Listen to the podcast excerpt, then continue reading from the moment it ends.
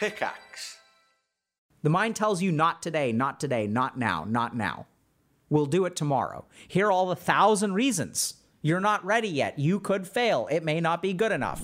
Dr. K, what do you do on days when you cannot seem to focus on the things that you need to do? When do you just consider the day a write off? Why does this happen seemingly with no explanation? Hey, all, I love to. I have to write this article for a website and cannot for the life of me seem to focus today. All I have to do is edit it and change a few minor things, but no matter how many times I sit down to do it, I just can't focus. I've done a number of things in an attempt to take my mind off it. Changed my surroundings, sat in different places, ran some errands, cleaned the bathroom, did the dishes, mopped the floor, went for a walk. Now it's late afternoon and I'm once again trying again, but still with no luck. Look, this person is unlucky. Right? So I'm wondering, at what point do you consider the day a write off? How do you stop from judging yourself harshly for not working on whatever you needed to, even though you gave it an honest try? Why are some days like this? It's a great post. Fantastic post. So sometimes you got to get some work done. I really got to get this work done and you try to get the work done and you just can't seem to focus on it. You sit down to do the work, the work needs to be done. And your mind is like, "Yeah, sorry, bro, not just gonna do it today. Or sorry, girl, not gonna do it today. I just can't focus. So then you're like, well, crap, okay, I just can't focus today. So do I do I take an L? Do I just say to myself, okay, this day like is lost, like I, I'm screwed. Okay, I'm just not. It's just it just ain't happening today, because my mind ain't gonna do it. right? It's kind of weird. Then the other problem is that like you really got to do the work. And you know that you sometimes can do the work. Like sometimes when you sit down, your mind is willing to do the work. But on today is an unlucky day. Because that's what happens, right? It's RNG. It's like some days the mind is like, yeah, okay, I'll do it. Other days it's like no matter what you can do, uh, or wh- whatever you need to do, your mind is like, yeah, it just ain't gonna happen today. And so the other thing that happens is like on those kinds of days, it's like, okay, like I don't want to waste the day. So what am I to do? I'm to be productive today. Even if I can't do it, I'm to try to change. I'm to run some errands. I'm to clean the bathroom, do the dishes, mop the floor, went for a walk. Right? I'm to do all the right things. Now it's late afternoon.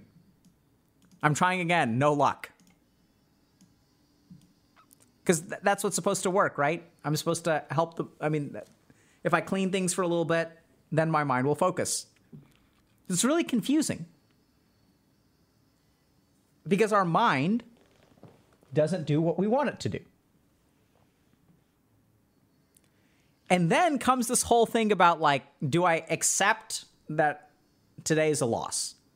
Because then it's like you get in this really tricky sort of situation where it's like, do you beat yourself up for not being able to focus? Or do you go down this new age like positive emotion like acceptance? Like oh i'm sorry bro you couldn't just work today. You did your best but you did it you did the best it just didn't work out. You're unlucky.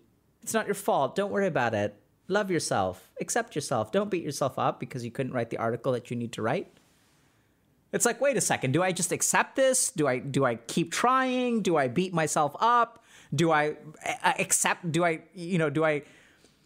Is it toxic if I like beat myself up and like give myself a swift kick in the butt and make myself sit down and buckle down and work? Or do I accept that this is an L today and I'm not going to do anything? And do I practice self love and self compassion? And then tomorrow, like, what if it doesn't happen again? And do I self love more? Do I need more of a hug? Like, how much self love and cleaning and other kinds of distracting crap that is productive, right? Because we don't want to waste the day. Because if we waste the day, then we'll beat ourselves up and we'll feel guilty. We don't want to do that. So, like, what do you do? Like, if you sit down and your mind doesn't want to do what you tell it to do, like, what do you do? Do you self love? Do you hope for better luck tomorrow? Because that's what we end up doing, right? We just try again tomorrow and hope that things work out. So we're going to talk about this, and I'm going to teach y'all what to do with your mind. Because the thing is, the mind doesn't want to do the work. And when your mind doesn't want to do the work, what do you do about that? So let's understand a couple of basic things. Let's talk about human performance for a moment. So you've written an article before. You know how to write the article. And yet, your individual performance at writing the article is highly variable. So we have this assumption that performance correlates with like knowledge or expertise.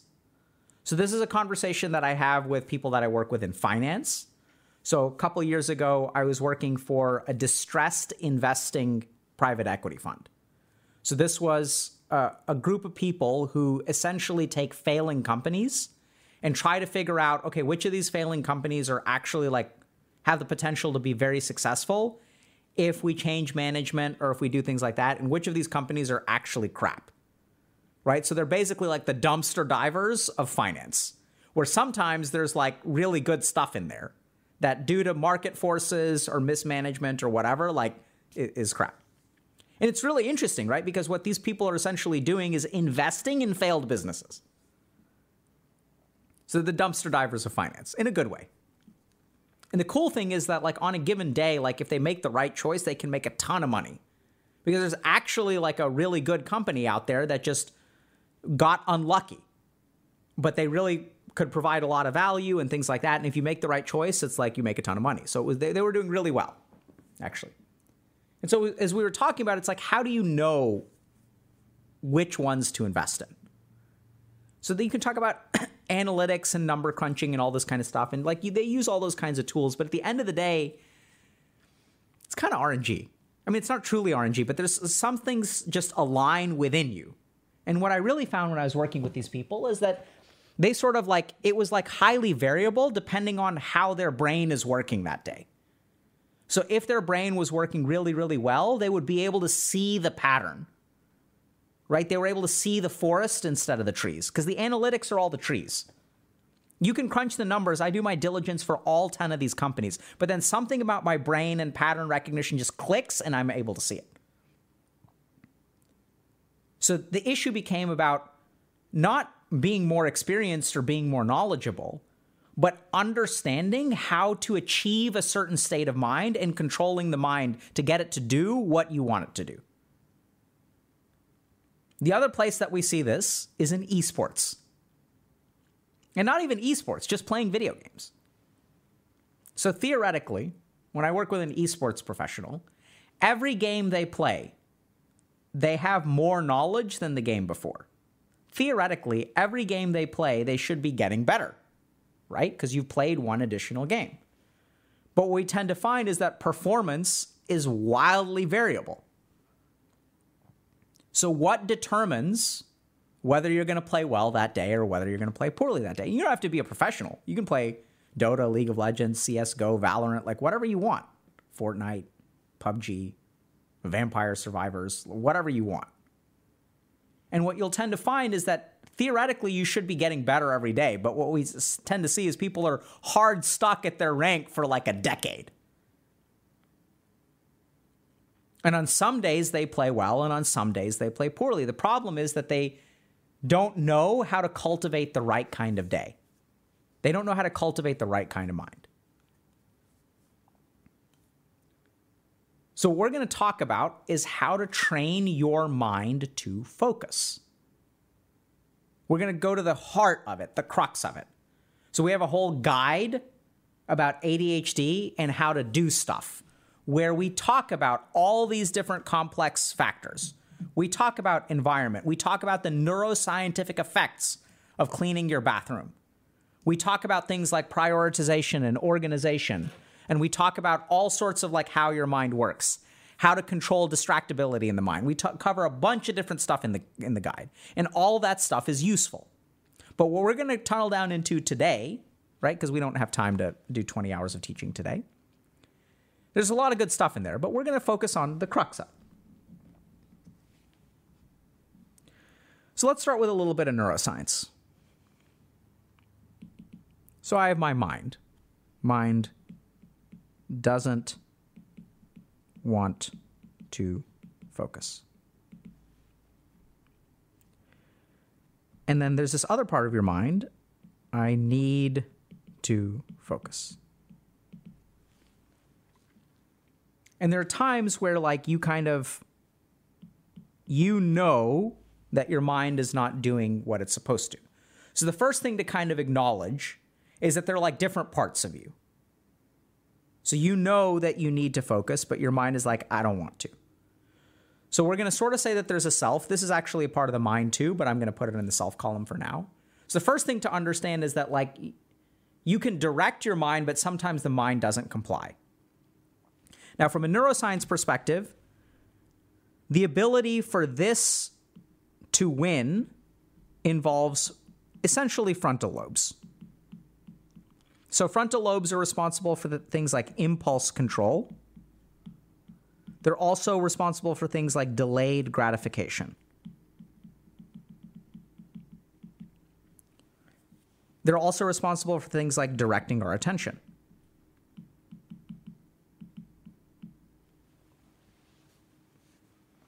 Okay, so we want to basically strengthen the frontal lobes.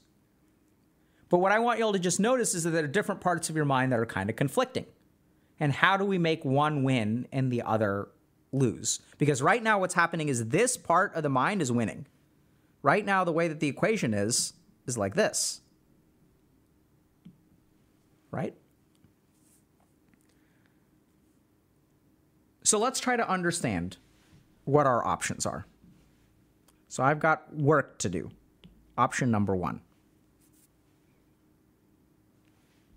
Versus and if I try to work, I'm going to be, it's hard to focus. If I don't work, I'm going to be bored. Mine doesn't like being bored. So I still want to be productive. So even if I can't work, let me be productive with like cleaning. Right? Because then the day isn't a whole loss. That's good, right? And then some of us, maybe this doesn't apply to you, but I know it certainly applies to me, will do something that's dopaminergic. So we'll do something like a video game. So, which of these does our mind hate the most?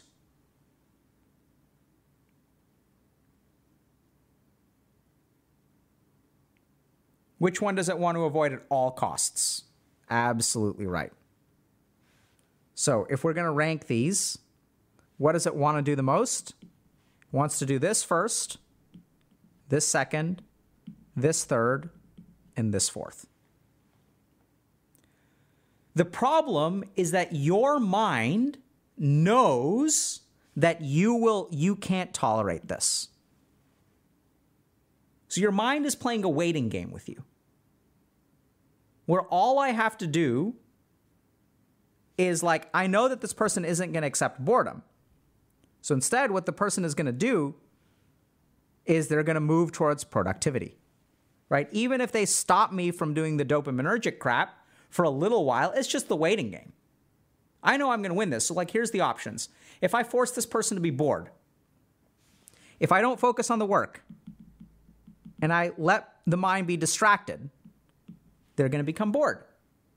And once they become bored, they can't tolerate being bored. All I have to do is distract them from the work. They're going to become bored. Then they're going to be like, oh my God, I'm wasting time. They're going to be productive for a while. They'll work for two to four hours, right? Because we've got errands and stuff. And then what are they going to do? Then it's the afternoon. Oh no, the day's a loss. Oh, I'm trying again. No luck. Okay, well, might as well just play video games and might as well just like take the day off.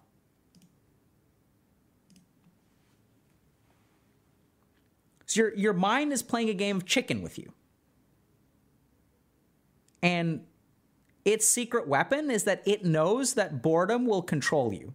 And the more that you use your cell phone, the more that you take a dump and browse Reddit at the same time, the more dopaminergic stuff that you do, the more intolerant to boredom you become. Right? Because when I grew up, we used to still get bored. We used to do this thing, I don't know if you guys have ever done this before, called playing outside. And people may ask me, they're like, what did you play outside? We didn't play something, we just played outside. every day after school between like three and six o'clock. We would just go and play things. Sometimes it would involve balls and bats and basketballs, but sometimes it didn't. We personally played this game called multi-type. We made up our own game called multi-type, and we would play multi-type, and it was like relatively fun, but the rules were kind of rigged. Right? So, this is the key thing. If you want your mind to focus on a particular day, there's one simple thing that you can do. Understand this, but understand that all of the mind's power over you revolves around boredom. So, when my dad was in medical school, he had a rule for himself that if he didn't feel like studying, and he taught me this rule, by the way, if he didn't feel like studying, he wouldn't study. He was allowed to sleep as much as he wanted to. He was allowed to sit there and do nothing as much as he wanted to. But those were his only two options besides studying. That's it. Nothing else. This was off the table. This was off the table. He's got two choices work, boredom, or in his case, sleep. That's it. If your mind doesn't want to work, that's okay. We don't need to work. If you can't focus, no big deal. We're just going to sit here and do nothing for the next eight hours. And whenever you're ready to work, we can do that. But if you don't want to work, no big deal. We can take a nap. If you're feeling tired, oh, you're tired, let's go lay down. It works incredibly well incredibly well. I did it myself. I didn't feel like working. I wake up in the morning, make myself some breakfast. It's time to work. I don't feel like working. Okay, you can go lay down. What, but what am I supposed to do when I lay? You can sleep if you're tired. Like if you're tired, like obviously you need energy. Then when I'm done sleeping, I get up, I sit down at my desk, and I stare at the friggin' page. And if I don't want to stare at the page, I don't have to stare at the page. I can close it and I'm just going to sit there. That's it. Eventually, what will happen is your mind will focus on work. As long as the mind knows that there's no alternative, because here's the thing you can actually tolerate boredom better than your mind can. Your mind is going to be completely SOL if it's bored. It's the one that's suffering, not you. And that's where we go back to the sense of self. The self can tolerate boredom fine. Like, what is meditation? It's sitting there doing nothing with a no mind state. Like, isn't that boring? No, like, it's actually wonderful. We love that if you really sit down and do it. So, if you want to learn how to focus, what you've got to do is like practice focusing. And the way that you practice focusing is you keep doing it until your mind starts listening. And if you get bored, you get bored. We're not going to f- come up with fake stuff to do. We're not going to come up with dopaminergic stuff to do. And you may say, but what, what about the stuff that I, I do need to run errands? So this is where it's really important. Are you deciding to be productive because you feel bored and you don't want to waste the day? Or did you set out with a schedule to do this stuff on this day. Right? There's a big difference. Is your productivity an antidote to boredom or is it stuff that you actually need to get done? Someone earlier was asking, what about doing things like working out? So I have to like cook, I'm gonna shower, I'm gonna exercise. So that's fine. Like I can even run errands for an hour or two, but that's going to not be an antidote to boredom. This is really important to understand. Because the moment I make it an antidote to boredom, what I'm actually doing is giving into my mind. I'm not actually controlling it, it's controlling me. It's just tricking me with a more, it's just sweetening the poison, right? There's like, it's just like poison without the guilt, but it's still giving into the distraction of the mind.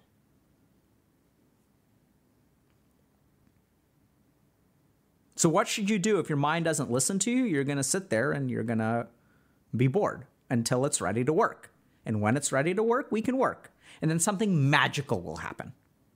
Once your mind understands that you're not screwing around and it will you will literally have it sit there for 12 hours and do absolutely nothing, it'll start working. It'll start working. You will have taught it how to do what you tell it to do. You'll sit down and you'll say, We're going to read this thing. Now, there's also like a couple of other like tips here about intentionality. So if you're struggling to do your work, you know, I would sit with the self. We'll talk about this kind of like this is almost like a meditation of sorts, right? So I want you to start by noticing your mind. I don't feel like working.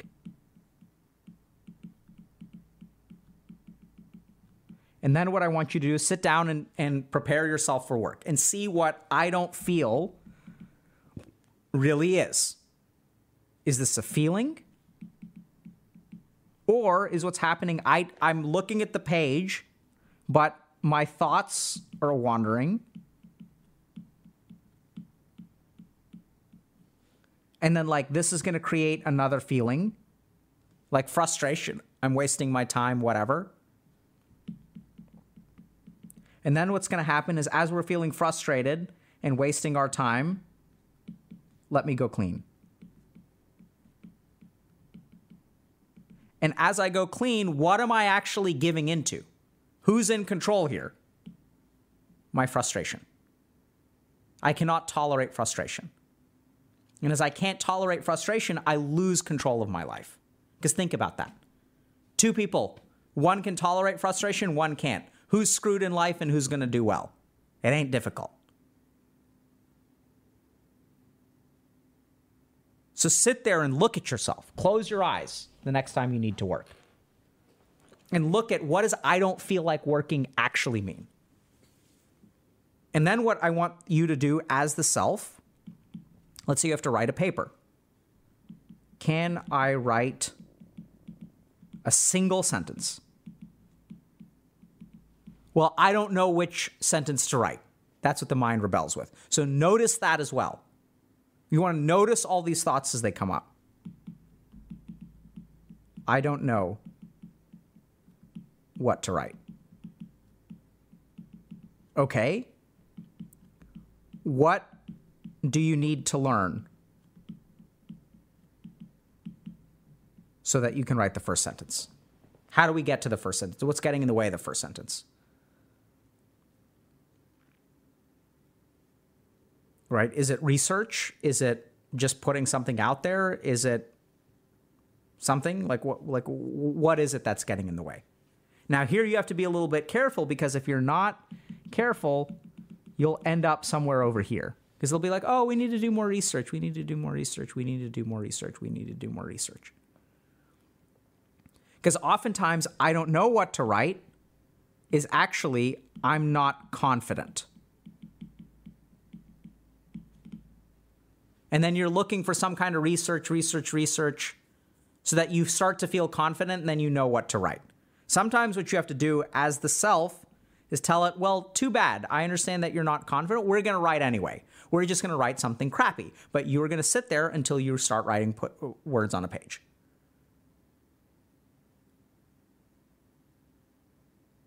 And if it's wrong, we can fix it later. Because here's the thing that I want y'all to understand is you do this process is you sit and really pay attention to your mind. What you'll notice is that your mind is incredibly slippery. And it'll come up with whatever excuse it can to keep you from doing what it doesn't want to do. And your mind knows it's a waiting game. Because if it can stall, if it can stall, if it can stall, you'll become frustrated. You'll give up on the day. You'll be able to take a loss. You'll practice some self forgiveness. Oh, no, it's okay. It's okay, baby. It's okay, beta. Oh, it's okay. You tried so hard today. You tried for four hours to write. So now that you tried so hard and you failed, now we can go play League of Legends for the next 10 hours. It'll come up with all kinds of things. Oh, we need to, we're not ready to start we need to do more research. Just notice what, what you need to do in this, like this is like a meditation technique. As you sit and you close your eyes, notice how It will twist and turn and give you as much stuff as it can. But there's always going to be one conclusion don't write.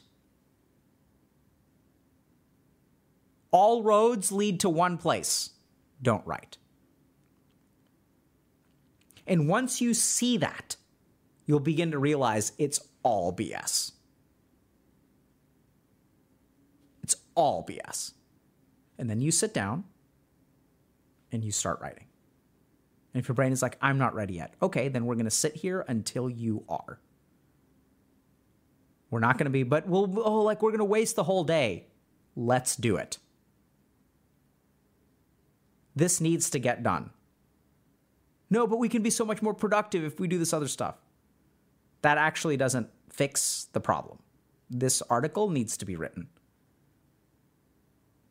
So you have to be able to, like, the whole point is that the mind tricks you like people will waste their entire lives because of the trickery of the mind. The mind tells you not today, not today, not now, not now. We'll do it tomorrow. Here are all the thousand reasons. You're not ready yet. You could fail. It may not be good enough. Not today, not today. Day goes by. I've been there. I literally saw it happen in my life year after year. It started around that age I was 15 straight up almost failed out of college, was on academic probation my freshman year, and still my mind was like, not today, not today. Year went by, a second year went by, a third year went by. It could play this game all day long.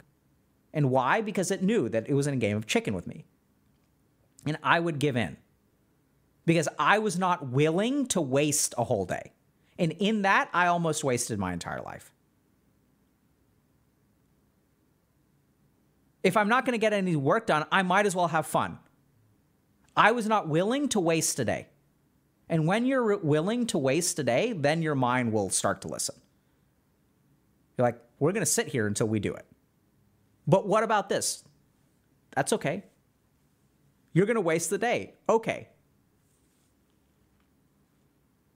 I'll waste as many days as I need to to get this done. And once your mind understands that, it's going to get into line. Does that make sense? Holding yourself hostage, you're not holding yourself hostage. Good point, Dinitz. You're holding your mind hostage. Here's the tricky thing in your mind, there's a set of bars, there's a cell. One of y'all is on the inside, one of y'all is on the outside. The self is on the inside, or the mind is on the inside. You get to decide. Right now, it's holding you hostage.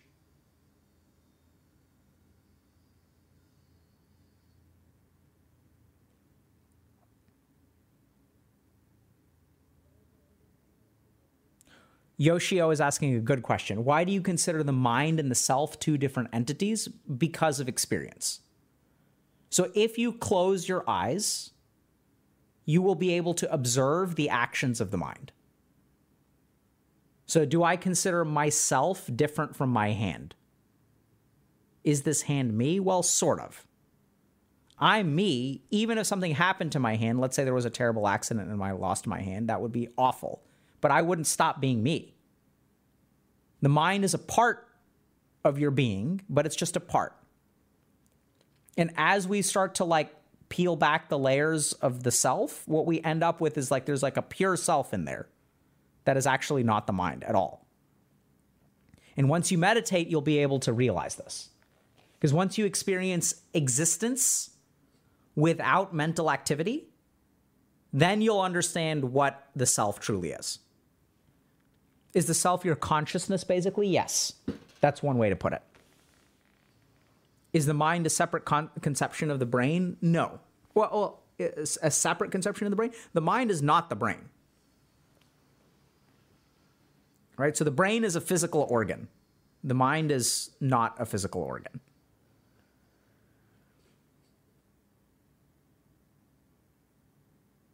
So ADHD is not real? No, ADHD is definitely real. Why would you conclude that ADHD is not real from this? We're not saying the mind is false. We're just saying it's not the self. We're not saying that your brain is inc- doesn't exist.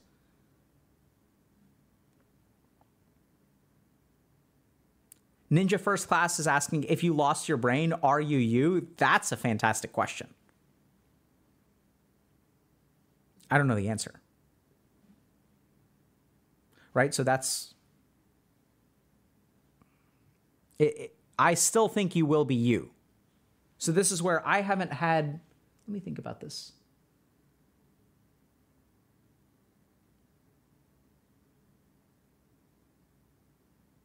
yeah, I, I think you would still be you without your brain.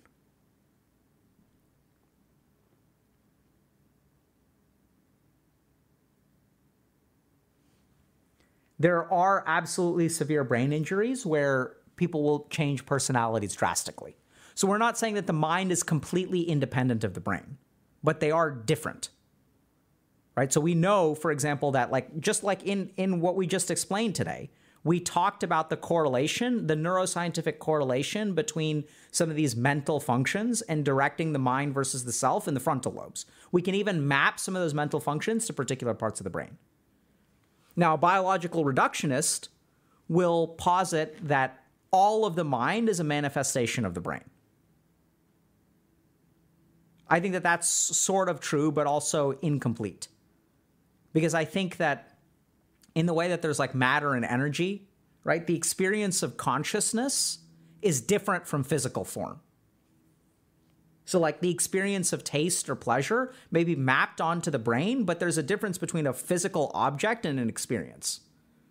From like a, what's it called? A, I'm not good at philosophy, but uh, uh, a, a, a quali? There's like some, uh, there's some philosophical term for this. qualia, right? So the qualia of substance and the qualia of experience, to me, feel fundamentally different. So I agree with that philosophical branch. And that too is based on kind of experience. There's like a different stuff to like, you know, touching something and like experiencing something.